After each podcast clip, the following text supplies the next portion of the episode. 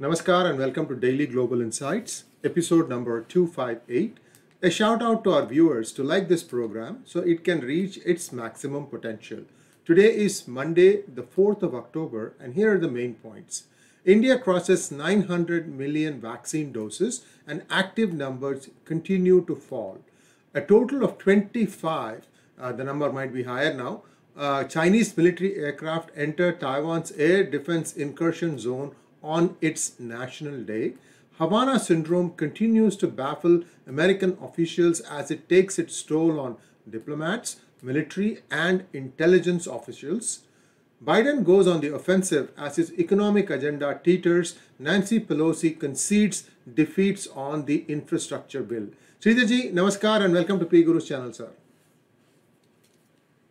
And we kick off another week. And uh, yes, there's plenty of news uh, happening around the world. Uh, the Chinese belligerence never seems to stop.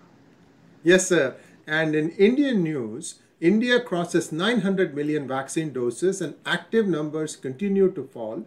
The first batch of Zydus, Z-Y-D-U-S, COVID-19 vaccine released by government for young age group. India and UK in talks for early resolution of COVID travel rules will follow. So we have a lot of activity happening around COVID. It appears that India might be actually setting the trend for the other countries to follow. Have your vaccine start, you know, uh, you know, inoculating like crazy and and get healthy. I'm, I'm very very pleased with this effort of uh, uh, President uh, uh, Prime Minister Modi, sir. Well, I think India is uh, is uh, rocketing away. Uh, you know, it's about by the you know uh, 913 million as of you know Monday this morning, um, and they are vaccinating at the rate of about seven to seven and a half million vaccination doses per day. So another 100 million in the next uh, you know few days uh, is within the realms of possibility uh, you know, pushing its way towards that 800 million dosage mark in terms of number one do- uh, single doses, and they're already at 250 million. So, as you say, said, uh, India is showing the way. I think most important factor that needs to be uh, taken cognizant of is the Covaxin has worked, and even the the variant uh, Covishield, which is the AstraZeneca version, uh, seems to be having very mo- moderate to minimum collateral effects on patients, which is encouraging everybody to get online as opposed to a lot of controversies around the world. So India is on its way. Uh, the domestic production is up. If you recall the uh, the Zyco uh, vaccine, which we had talked about, the three-dose uh, injection-less vaccine, as they say, uh, is now going to go into trial with the young group. So yes, India is showing the way. The number of active cases is around 260 to 70,000. Uh, there again, you know, reduce the active cases to 20,000. So I think, as you as you rightly say, uh, India is on its way. There's only two countries which are really battling at the upper end, which is United States and United Kingdom.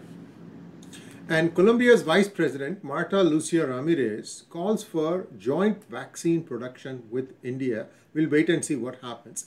India deploys a regiment of K 9 Vajra self propelled howitzers along the LAC, the line of actual control, with China in Ladakh. The BRO, the Border Roads Organization, kicks off construction of five major projects, including the connectivity project between Indus and Shyok valleys. The CDS, Chief of Defense Staff or Defense Services, I don't remember what the S means, General Bipin Rawat and the United States Defense Secretary Lloyd Austin discussed enhanced India US cooperation in new domains, including space. Sridharji, India is actually quietly and determinedly uh, getting ready for a possible conflict with uh, China. Uh, I hope this is all for deterrence. Uh, I, I don't know what uh, uh, you make of all these different developments all around India, sir. Well, uh, I think on the on the defense postures uh, around the line of actual control, uh, as well as in the Ladakh and the other parts, uh, we also talked about the incursion around the Uttarakhand. Um, India has prepared itself uh, from a combative point of view uh, reasonably well. while continuing to, you know, engage. There are analysts and commentators who critique Uh, this engagement with the Chinese uh, military, notwithstanding the fact every engagement results in some stalling of discussions or some perceptions of disengagement, only to see China uh, building up.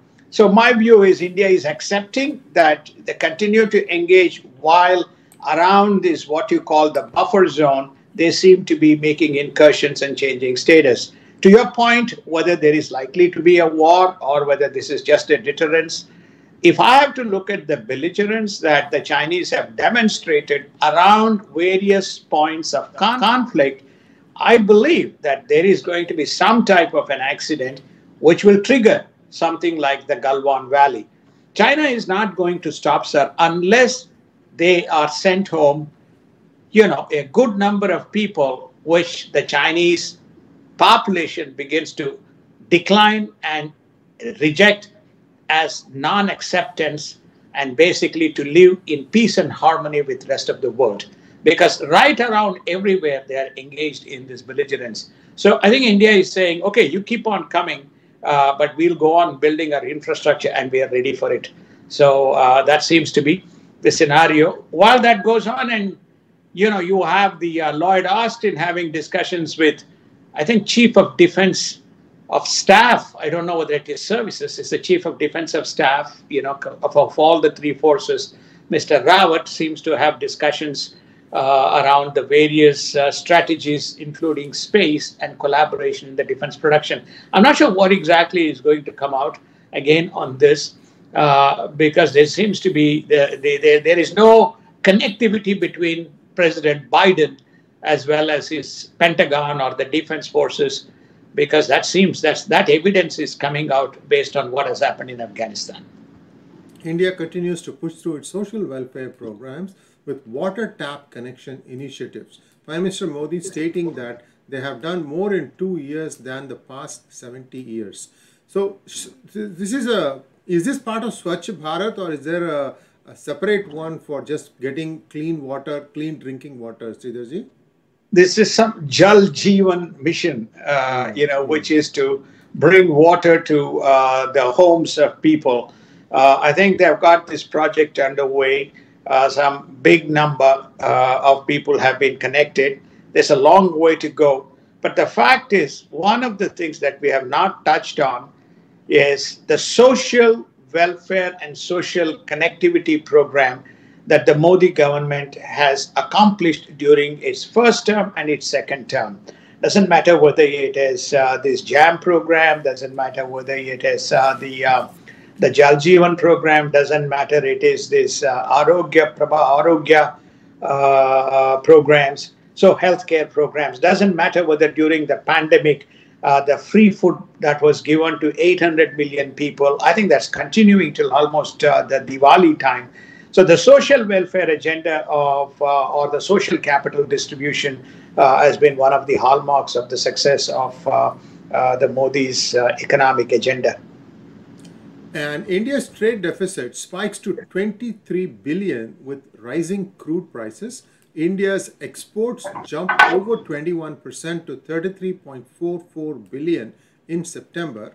GST collection rises by 23% to 1.17 lakh crores in September, reflecting a post pandemic recovery. Uh, Sridharji, it was a given that it was the economy was going to take a big hit. Now things are coming beginning to look up for India. How do you foresee the tra- trajectory? I think the CEA thinks the, the growth is going to be around 7%. From 7 to say 12 to 13%, what do you think, in your opinion, India should be doing now? To achieve a sustained 10% growth, uh, forget 12%. You know, 10% growth. If India can achieve, we are doing. Uh, India would be doing a great job. I think it needs to do three things. One is uh, it often these monetization programs uh, or the disinvestment programs they falter.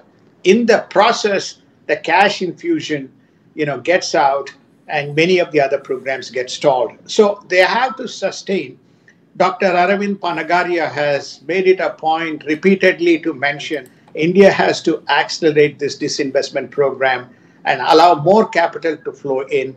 That sentiment was echoed by Steve Schwarzman in his three minute or a four minute video. That's number one. Number two, the National Infrastructure Program, they're continuing to do well. So they have to sustain. The program that requires much, much needed attention is the MSME sector. So, really, the capital infusion must happen in the MSME sector, whether it is through creating a separate infrastructure bank or whether it is through uh, creating its own national funding mechanism. MSME sector requires a real big impetus because that is a big trigger in any economy, leave alone India they are doing a decent job with regard to uh, the FPI, foreign portfolio investment, which has seen continued growth. But only a very small percentage of Indian companies are, uh, you know, publicly listed. That's why the MSME program is very critical. The services sector, both the manufacturing as well as the uh, agricultural sector, has shown tremendous growth the services sector still is a little bit lagging. So for India to really get the impetus, it not not only must go back to the post-pandemic level, but must show an accelerated growth. Exports, they've got it right. They seem to be moving well on the export sector. The 400 billion dollars that have, that they have set out for FY22 uh, is a very FY22. Yes, is a good number then the last thing that I would, uh, you know, add um, is basically around this whole uh, uh, what you call uplifting the for you know loosening the rules. Uh, they have done the retrospective taxation side, loosening the rules around the foreign capital flows to come in. This is the moment for them to receive uh, the capital because the world is distracted and to drive the program. So I think those are some of the things that they need to do, but not just business as usual, but to see whether they can accelerate. And PM, in his address to Expo 2020 Dubai event, invites investors and asks them to be part of a growth story. India UAE Free Trade Pact hold huge potential to boost trade and investment, says the Commerce Minister Piyush Goyal. India Australia Free Trade Agreement to be completed by the end of 2022. Sridharji, looking together now, India suddenly has uh, you know partners of uh, close to equal to China and US in terms of trade, UAE and then perhaps EU, UK, and uh, Australia. Well, uh, I think you asked in the previous in the prior question uh, what's the other thing that they need to do? One of the things that they omitted, omitted is not just the free conclusion of these free trade agreements, but make sure that there are no hurdles in the execution. Some of these programs, the criticism that the Modi government receives, is looks very good on paper, looks very good on optics, but really, when whether you will convert some of these strategies into the realizable outcomes. So the proof is in completing the EU free trade agreement, completing the UK Free Trade Agreement, completing the Australian Free Trade Agreement, completing the UAE Free Trade Agreement, and making sure that those programs are rolled out. Not many people even realize that uh, you know United Arab Emirates is the third largest trading partner for India, generating you know somewhere close to you know 55, 60 billion dollars. Uh, you know, United States is the number one, China is number two, and United Arab Emirates is number three. Both investments and services, uh, as well as the exports to UAE, is a very significant number. Remember, we also talked about Israel, UAE, and U and India corridor. That is targeted to be 110 billion dollars bilateral trade by 2024-25. So these are the programs that is going to accelerate India's aspirations to be a five trillion dollars economy, whether by 2026, whether it's by 2027, um, and that can be only done when they can gas that seven percent uh, to that 10 percent mark. And in global news, a total of 25 or 35 um, Chinese military aircraft entered Taiwan's air defense incursion zone on its National Day. Taiwan slams largest ever incursion by the Chinese Air Force. Sridharji, is the saber rattling um, being ratcheted up by a notch now? Uh, or uh, what do you see in these things? I mean, they have been doing this for now months. They have ratcheted up their uh, antics as well as noise uh, by an by uh, by a, a, factor of two or by a factor of three.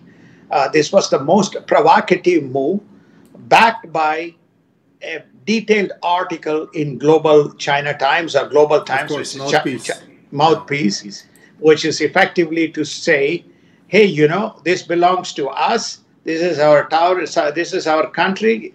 This is about our sovereignty. So all of these planes in the air uh, defense zone, air, interception, air interception defense zone, AIDZ, in that 100 mile narrow Taiwan Strait.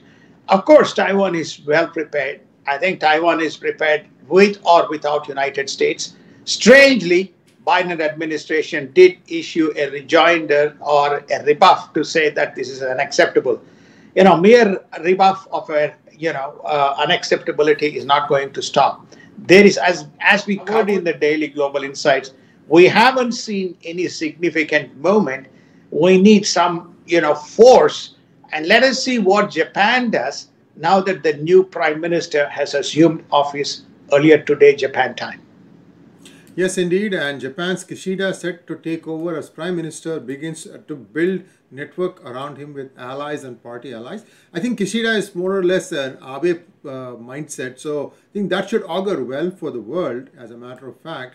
And I think he's going to dissolve the parliament by the 14th of October and announce elections in November. So we'll have to say what, uh, we'll have to wait and see what happens. Motegi is going to stay as Japan's foreign minister in a message of continuity and Japan slowly opens economy with the easing of COVID restrictions. So you look back at this year, we have to commend Japan for going through with the Olympics, sir, even if it was low key, because people need to feel that normalcy, even if it is slow, is returning in their lives. That's how I see it, Sridharji. I don't know what your thoughts are. Uh, I, I, echo your sentiments, which is namely um, I was just uh, t- speaking with a couple of people uh, as we took a walk. Uh, one of the things that uh, you know, my doctor uh, who contacted uh, con- contacted the first contracted the first virus in March 2020. He mentioned at that point of time it took nine weeks for him to recover. He came out and basically said, you know, you can't keep people inside the house you got to get people out. They need to get back to the nature and they need to be told to behave as well as uh, to be careful. But shutting them, shutting people down and stopping all activity is not going to stop, uh, you know, preventing this thing from getting out of control. Lo and behold, that's exactly what happened. You know, we had the variants come in, we had shutdowns, we had, you know, the, we had growing uh, active cases around the world. Asia got impacted quite significantly. Um, and so, to your point, which is namely, Japan has done an outstanding job. It conducted the Olympics despite adversity. There was lack of, uh, there was no su- support on the public side, but they conducted it. They are now getting on it. Uh, they do have a very good minister. I think she is likely to be, she's called as the vaccine minister uh, she's likely to be uh, probably inducted into the cabinet. Uh, so it requires three things. I think we discussed it again. Once uh, these formalities are complete, we will probably do one of the days uh, the Japan show. Um, and basically, this is going to be on three things. One is the continued augmentation of the vaccines, increased defense and deterrence in the South Pacific, uh, South China Sea. The third thing is macroeconomic policies, which is to lift the middle class, which has been significantly affected by COVID.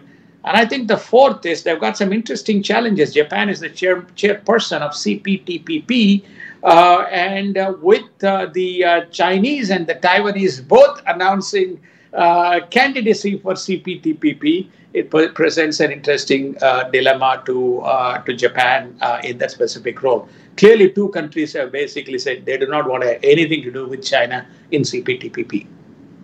And, and Duterte says he is retiring from politics and will not run, but there are also talks that his daughter might in his place, so we'll have to wait and see. EU pushes back Australia trade talks over the France submarine snub. US, on the contrary, sidelines Europe in a battle to stem China's ambitions in Asia. So suddenly now Europe and US seem to be working not exactly in sync. Siddharji, how do you see it?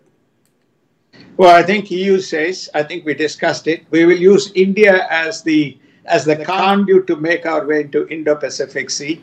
UK says, I have a coalition with the United States. Now we have formed this AUKUS, and then we also have a deal with Japan. So therefore, we also are part of CPTPP. We are the number one applicant in that list. So we'll make our way through uh, through that pro- uh, through that uh, uh conduit. The question, therefore, is why is Australia, why is United States so anti-EU? Uh, you know, begs the question. There's been, I think, you would have uh, heard from uh, quite a few people on this topic of this deal that is getting pulled out. That you know, France getting pulled out, and uh, and then Aust- uh, United Kingdom uh, being you know stuck into this submarine deal. to me, I think that there are strategic reasons, but there are also, I would call, naivete uh, in this specific transaction being consummated unwarranted at this time, especially when France has been at the forefront uh, much earlier than UK uh, in dealing with the issues around that region, be it in India, be it with India, and be it in South China Sea, uh, or be it in the Greek waters in the Mediterranean. Uh, you know, they have been at the forefront of all this, and they're also in uh, the Sahel region and the Central African region, trying to combat uh, the um, the uh, the Russians. Uh, as well as the other, uh, you know, frigate groups. So to isolate France and to kind of sideline Europe was was a very bad decision by U.S. And Germany is now set to toughen its stance on China under the new coalition, facing fuel, gas, and food crises in post pandemic UK. Bojo or Boris Johnson will announce aggressive measures to address the economy. British military to help with fuel deliveries from Monday. Siddharji, this is almost like military rations.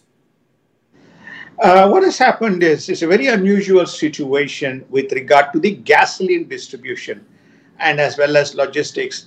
Apparently, close to 100,000 truck drivers uh, either on leave or not available due to pandemic, Brexit, and other kinds of issues that have come about. So, therefore, distribution loggerheads and not just on fuel but also on food.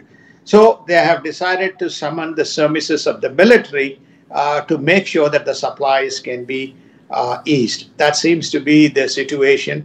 Also, there's a very interesting um, dynamic, which is namely uh, on the energy side, which is the heating. Um, United United Kingdom has, when you look at the energy mix, it has a good mix coming from uh, the what you call as the alternate energy, uh, you know, wind and uh, primarily wind and solar.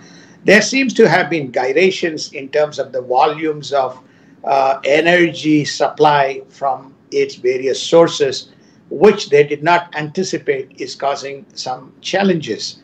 Remember that uh, we, United States, were from net exporters to we have become net importers. There has also been challenges around the fuel supply.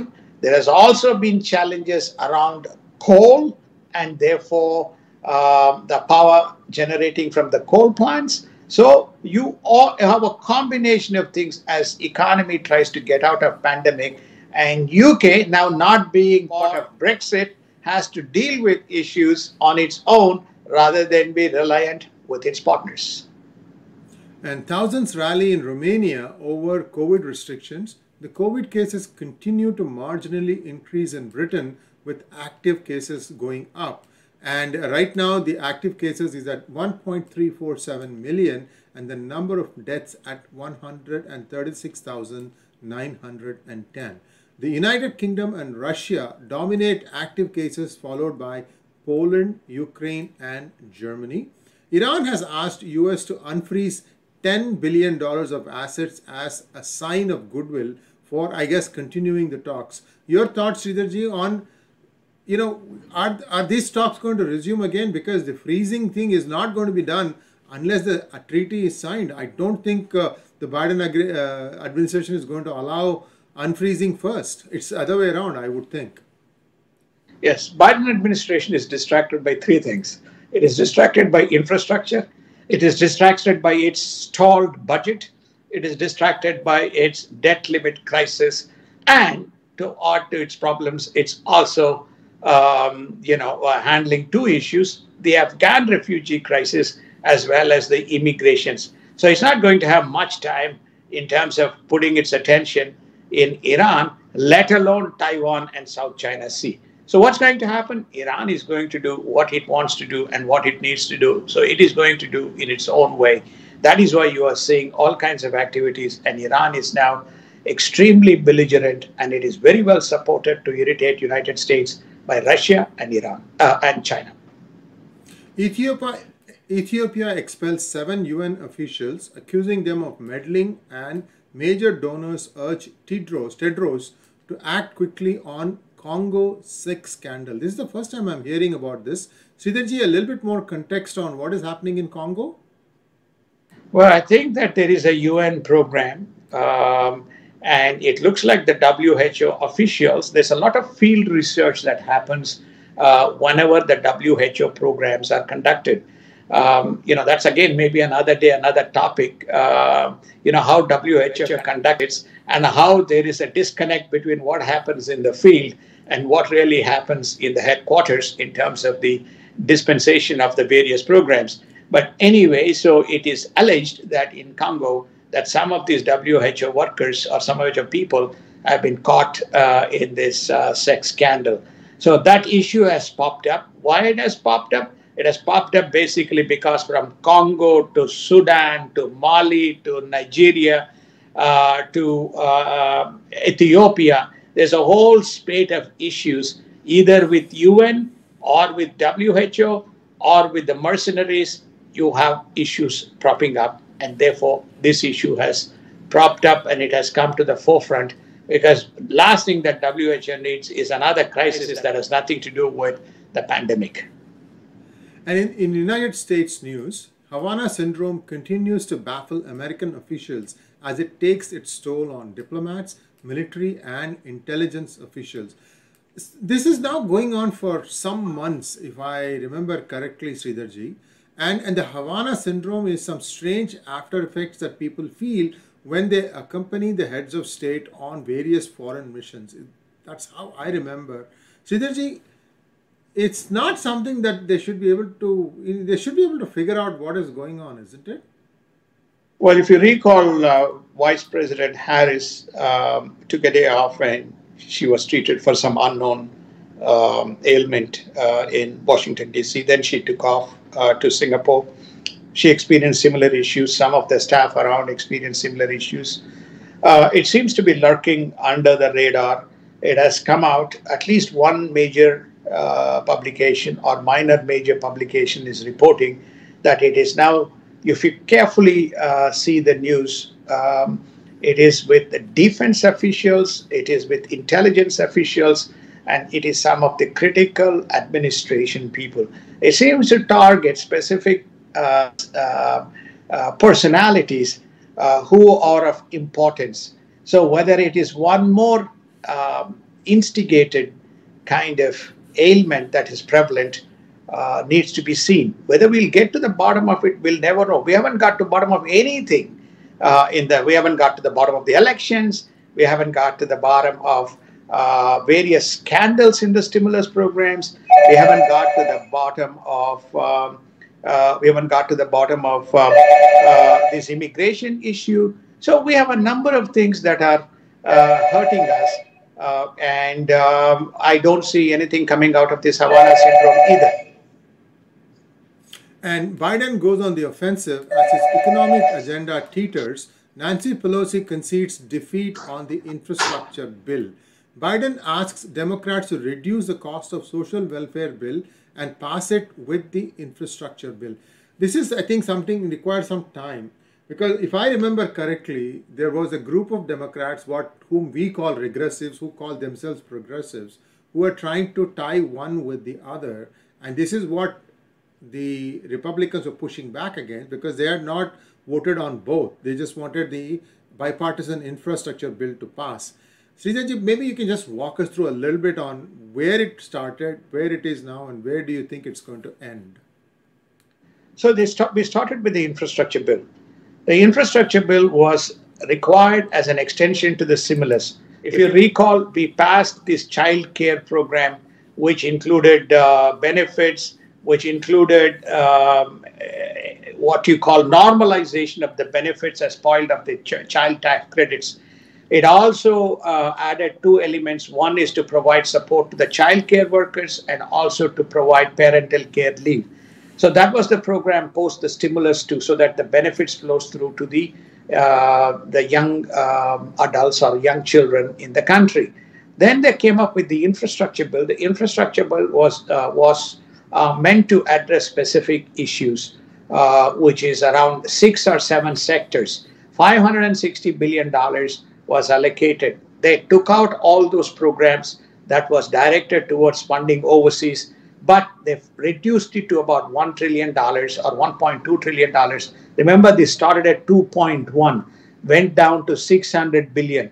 Then they made their way up to about $1.2 trillion with extensions. What are the programs? Roads, ports, infrastructure, bridges, tunnels, airports, and broadband and some augmentative support for manufacturing. Everybody agreed that is required including the industry. And Biden personally campaigned with the Democrat, with the Republicans to get 10 Republican senators to get the 60 votes. So it sounded like a bipartisan. Okay, they got that, they passed it in the Senate. Now, for it to be ratified, it has to go to the House. The House said, hey, we are not going, we are going to keep this pending. Why? Because we want the budget bill of $3.5 trillion should be passed through the reconciliation process, which requires majority. So, therefore, then they added amnesty to this. And Nancy Pelosi and progressive said, we will first pass the budget, only then we will pass the infrastructure bill. So then it got into a big, big stalemate situation where the budget did not get passed people like Manchin, people like uh, Sinema stood up, Kyrsten Sinema stood up, and also a bunch of other Republicans, uh, Democrats stood up and basically said, there is no way we're going to pass. And uh, this 3.5 trillion is a drain. Why should I be passing bill for 2022 and 23 right now? We should only curtail it. Actually, this has now watered down from 3.5 trillion to about 1.5 trillion dollars. Okay, now what has happened in the process? The infrastructure bill has been left hanging in the balance. So much needed cash that is required, both for jobs as well as for this, has been stalled. And and what about the debt ceiling, Sriji? Nobody is talking about debt ceiling. The story is that the debt ceiling. So we are still on these two before we get to the debt ceiling. We are only a few days away from October 15th and basically, what is going to happen is the debt ceiling is going to be passed, and that is going to be another garland around the neck of the Democrats, which is they have borrowed their way out. They have not sequenced their priorities. They have added all different components. And basically, the progressives are saying, this is why we won the elections. This is our agenda. This is Biden's agenda. So 92 of us are going, come you know, what may, we're not going to allow the debt ceiling or we're not going to allow uh, the infrastructure unless the mega bill is passed, unless the amnesty, amnesty is passed, unless the um, climate accord is passed, unless the child welfare accord is passed. So these three things are a mandatory uh, requirements for anything to move. Time and again, Pramila Jayapal, who is the leader of the progressive, has been making rounds. Even yesterday, she was on the television circuit making the case that this is Biden's agenda and Biden has to get it done. We're not going to budge an inch on any of these other two unless our our mega budget, which has these elements I mentioned, gets passed. And Democrats fume over the stalling of bipartisan infrastructure bill. We should not fund changing in charging in electric gas stations as government doesn't fund gas, says in the infrastructure bill. So these are all nuances if I see it. I mean things that can be sorted out. McConnell issues warning about raging radical left as Democratic leaders get clobbered over delays in passing the bipartisan infrastructure bill. So the pressure clearly is on the Democrat. Sridharji, one you know simplistic thought, simplistic, is that if Biden had done nothing from the 21st of January up until now, he would be enjoying a much higher approval rating than what he is doing right now. Nothing. He had just gone into Rip Van Winkle mode. He would have been better off because everything I see, the Democrats seem to be self inflicting on themselves. In other words, the party is in war with itself. Harsh words? I don't know. You tell me, sir. Now, elections were won on an agenda. I again go back to the letter or the email that President Obama wrote to the electorate in this Georgian rerun elections for the two Senate seats. He made it a point to say, This is the moment of reckoning. This is our time. We cannot let go of this opportunity. We have the House, we have the presidency. We need to win both these seats. Remember, one seat uh, when prior to the rerun was held by uh, the, Repub- uh, the, by the Republicans, it was a one-one. It would have been, you know, different story. But in the rerun, because of the, the difference in votes, the agenda was very clearly stated climate accord, social welfare program, amnesty for people. All this was in the agenda to be done, except it has gone out of kilter in terms of the volume and value. And similarly, this illegal open borders is one of the big agenda items of Bernie Sanders and the progressive groups that again has gone out of kilter. So, what's happening is Biden is unable to manage and administer for whatever reasons, and he's not able to set what you call leadership around what he wants to accomplish. He has left the progressives to run riot around the party, and Nancy Pelosi, for her own leadership survival, is allowing this to run. That's why we have this big problem. Well, uh, the, the progressives could have been told you go and serve in the food kitchens around the border to see for yourself how well your program is working. That would have brought in a dose of reality to them. Anyway, it's now too late. I mean, even now they can still go and do it. Sometimes this is what is called uh, putting your uh, money where your mouth is. The mouth is pretty loud. Let us see how much they will do it themselves. I mean, this is just me musing loud. I'm, I'm a little, you know, concerned about the way this country is uh, you know, deteriorating every day, but that's just me. Total active cases reached 9.9. I don't know. I'm not sure about this number. Uh, it's not. It's not trillion, sir. I think there's something wrong.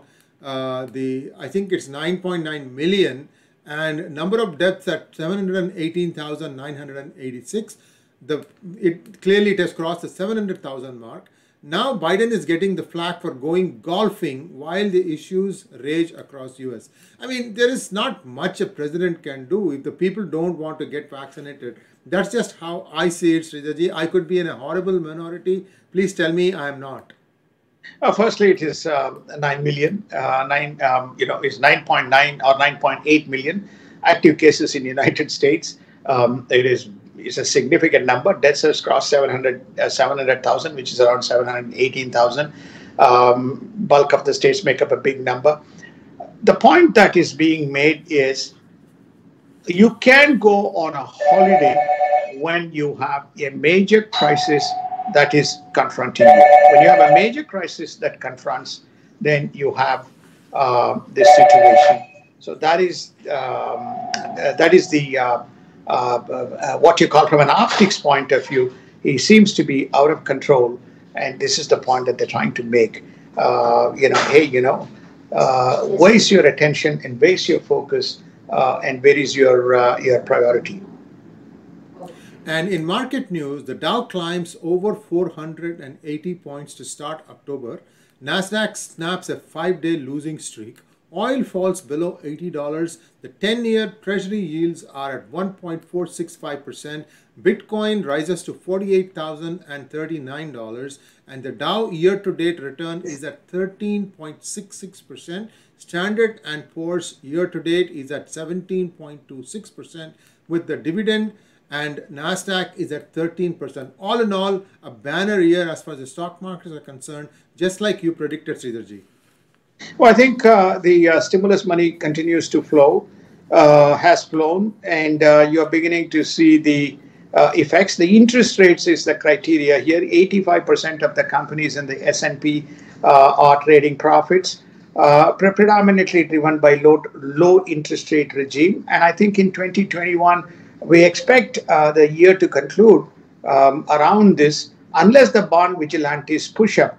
We're not too far from the 2%. We may somewhere finish between 1.5 and 2% uh, as we close out the year. That is still a comfortable rate from an economic. I think what is going to hold in 2022 uh, is going to be uh, is going to be determined by what some of the economic or fiscal policy decisions that are going to be made by the administration. Monetary policy has held its way. The fiscal policy, which is namely, if they're going to push this 4.5 trillion dollars, 3.5 budget plus 1.2 trillion stimulus, if they're going to push this 4.5, 4.7 trillion really are two things that's one one is interest rate second is inflation um, they're going to be big headwinds as we look at 2022 and with that our dgi for today comes to an end. Viewers a couple of announcements. We're going to take a break from dgi for a couple of weeks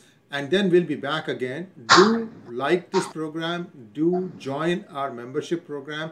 Do subscribe. All the other daily events such as today's ask Abhijit will be on. It's just that uh, the daily global news is going to be taking a break as we try to figure out how better to serve content to you. Please stay tuned. Please give us your support. We've been excellent so far. The last month was a banner month, and we continue to hope to do well, uh, if not better. Sridharji, thank you very much, sir. And we'll be back again very shortly. Please look at our social media announcements for when DGI will be resuming again. Namaskar and thank you very much.